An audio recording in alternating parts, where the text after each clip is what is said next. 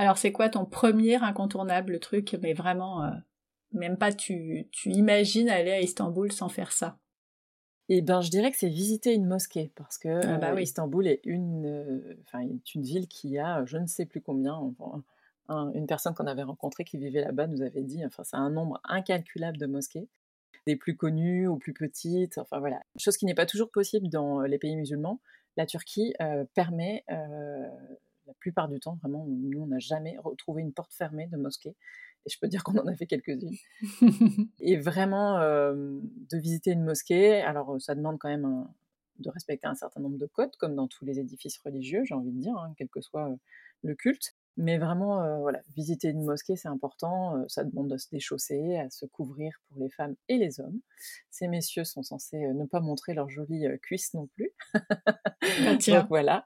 Mais ce qui est super bien fait, c'est que bah, en Turquie, euh, quand vous arrivez dans une mosquée et que vous n'avez pas prévu, on vous prête le nécessaire. Donc non, c'est vraiment, euh, ça a été vraiment une très belle surprise d'avoir les mosquées sont magnifiques. Elles sont euh, richement décorées, elles sont euh, très confortables. Euh, moi, j'ai un petit garçon qui adorait se se coucher sur les moquettes pour dessiner tout ce qu'il voyait. Euh, donc c'était assez rigolo. On a fait plein de petites rencontres comme ça, d'autres enfants qui venaient, qui se mettaient avec lui.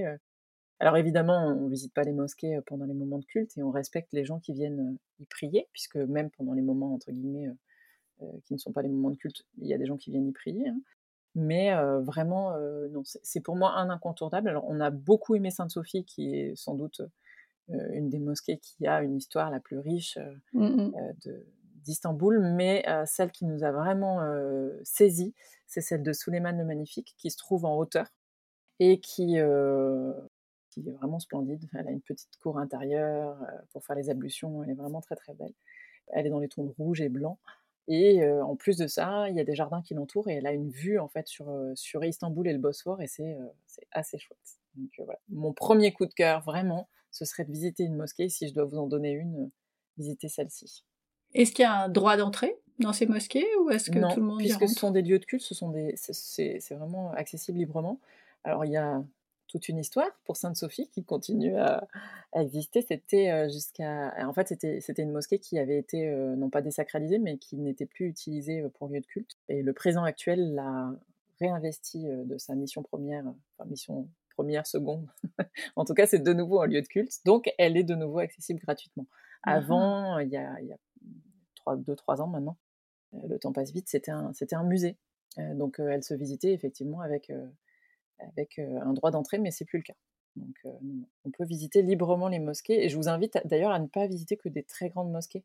Il y a des petites mosquées, parfois anciennes, qui ont été des églises orthodoxes à des moments. C'est intéressant aussi de voir ça. Et qui sont des petits, voilà, des, petits cocons assez agréables. Des petits lieux de paix aussi au milieu d'une, ville qui bouillonne d'énergie. Donc c'est assez, assez chouette aussi quand on visite d'avoir des petits moments où on peut se retrouver dans un lieu apaisant, apaisé et, euh, et vraiment, euh, on a toujours été hyper bien accueillis et- par des personnes très bienveillantes. Donc, euh, allez-y. Donc faut y aller. Voilà, allez-y avec une belle curiosité. Ok.